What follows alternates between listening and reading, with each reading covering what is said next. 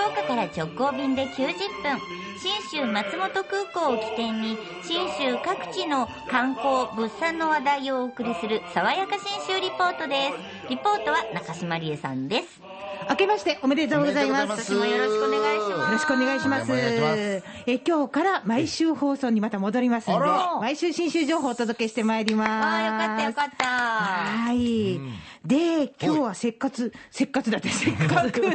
まあ、元日放送もなかなかないんです。そうよね。ね新州のお正月っていうのをちょっと紐解こうかと思ったんですが、うんあの、取材に行っててほ、何度も聞いて、何それって思ったお正月ネタがあってはい、一つは、お年取りということは、お年お取り年取り聞かないですよね。とえっとお正月を迎えること？そうそうそうなんですけどね。年をでも取る、福岡で言わないでしなるょ。ほど言わないこれ行事なんですよね。もう一つが二年参り。なんじゃそらあ、やっぱりこれもう、数え年上の？いやいやいや、じゃあこれ両方紐解いていきましょうか。また押してまずはお年取りなんですが、これ言った通り、大晦日に1年の中で最も豪華な食事を食べることなんです。へえで、おせち料理のスタートという家もあれば、おせちとは別のごちそうがある家もある。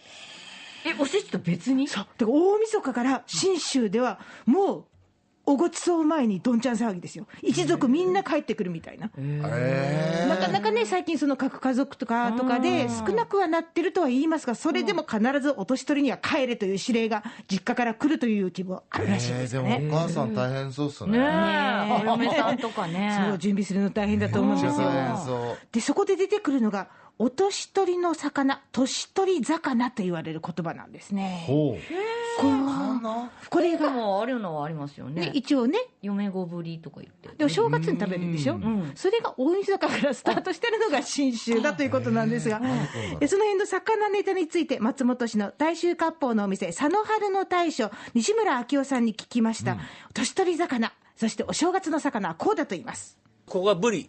えブリブリの照り焼きにあ煮付け。これであの、正月のお雑煮はブリ。あの、鮭と違う、な長野長野のことは。うん。こっちはブリ。だからね、ショートとブットの違い。長野はブットだで、で、か鮭が大勢登ってくる、遡上するだ。ところが、松本はブリを食わなければ、ね、ショート。だからどんなにあのうちが貧しくても最後はこう吊るして塩のブリを食べる。はい。ですまさかの福岡と一緒。うん、山の方だからこれね、まさかの福岡と一緒って言ってるのがあるんですけど、大まかにですよ、東日本が鮭、ん。西日本がブリっていうのがどうも基本なんですね。そうなんすか。で、この境目がどこかっていうと、糸魚川静岡構造線とほぼ一致している。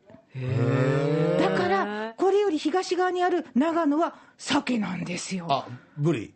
あで、ねの西にある松本がブリになるそういうことかそういうこと。長野で分かれるんだ長野県内で分かれちゃってるんです。なかなかす深い。ごい県だな 面白いところがあるんです、まあ、こんな風にお正月を迎えるんですが、同じくお正月を迎える瞬間、2年参りということが、信州各地で行われております。この2年参りについて、松本市観光プロモーション課の辻本裕太さんに聞きました。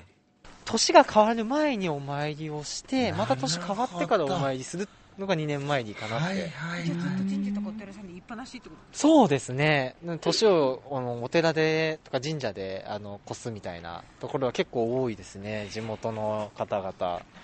なんで本当に年末年始というかもう本当に31日から1日にかけては夜、あの、神社だとかお寺ってのは、あの、賑わってますね。賑わってるし、あの、出店とかも出てて、結構賑やかな、寒い松本なんですけど。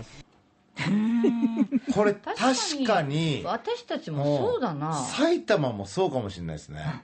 結構もう11時ぐらいにん。着いて夜の、なんかずっといた記憶はありますね。あかそういうお参りの仕方、もちろん福岡でもやりますけど、るわ2年参りというタイトルがついてるのはど知らなかった。知りませんでした。これタイトルついてるのは多分この信州とその周辺じゃないかなと思うんですけどね。いいっすね。そうちょっと地元の集まりみたいになるんですよね。そうそうそう。館内がだねからまあ学生の時にね、今年は2年参りどこに行くみたいな感じで盛り上がるんですって。まあ、本当に場所が変わればいろんなお正月があるんで本当確かに確かにぜひそういうお正月ネタを探してですね、出かけるのも楽しいかと思います。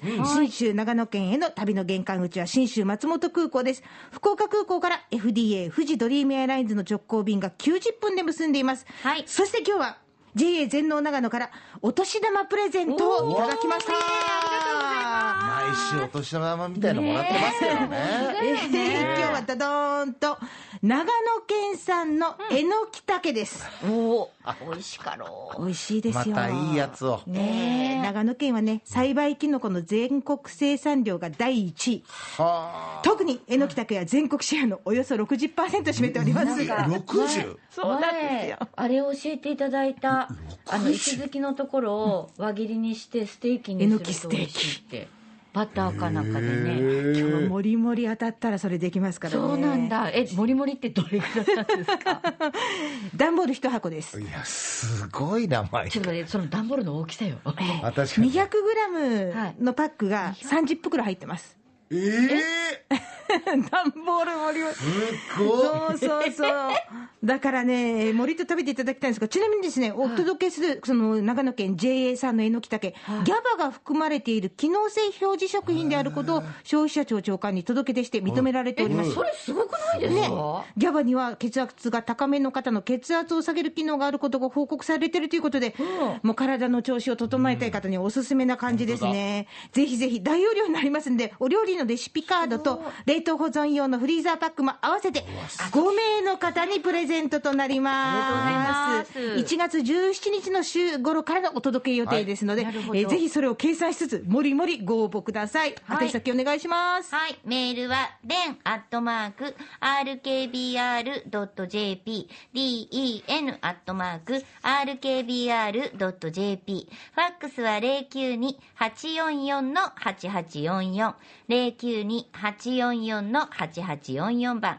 おはがきは、郵便番号814-8585。郵便番号のみで住所はいりません。RKB ラジオ、連陸じゃんけん、新州産、えのきたけ、えープレゼント係まで送ってください。これはご希望の方、あなたのお名前、はいおところ、お年、電話番号、そして、えーその新州産えのきたけ希望っていうふうに書いて、えー送ってくださいね。えーはがきは1月5日水曜日到着分までが有効となります。当選者は来週1月8日のこの時間に発表させていただきます。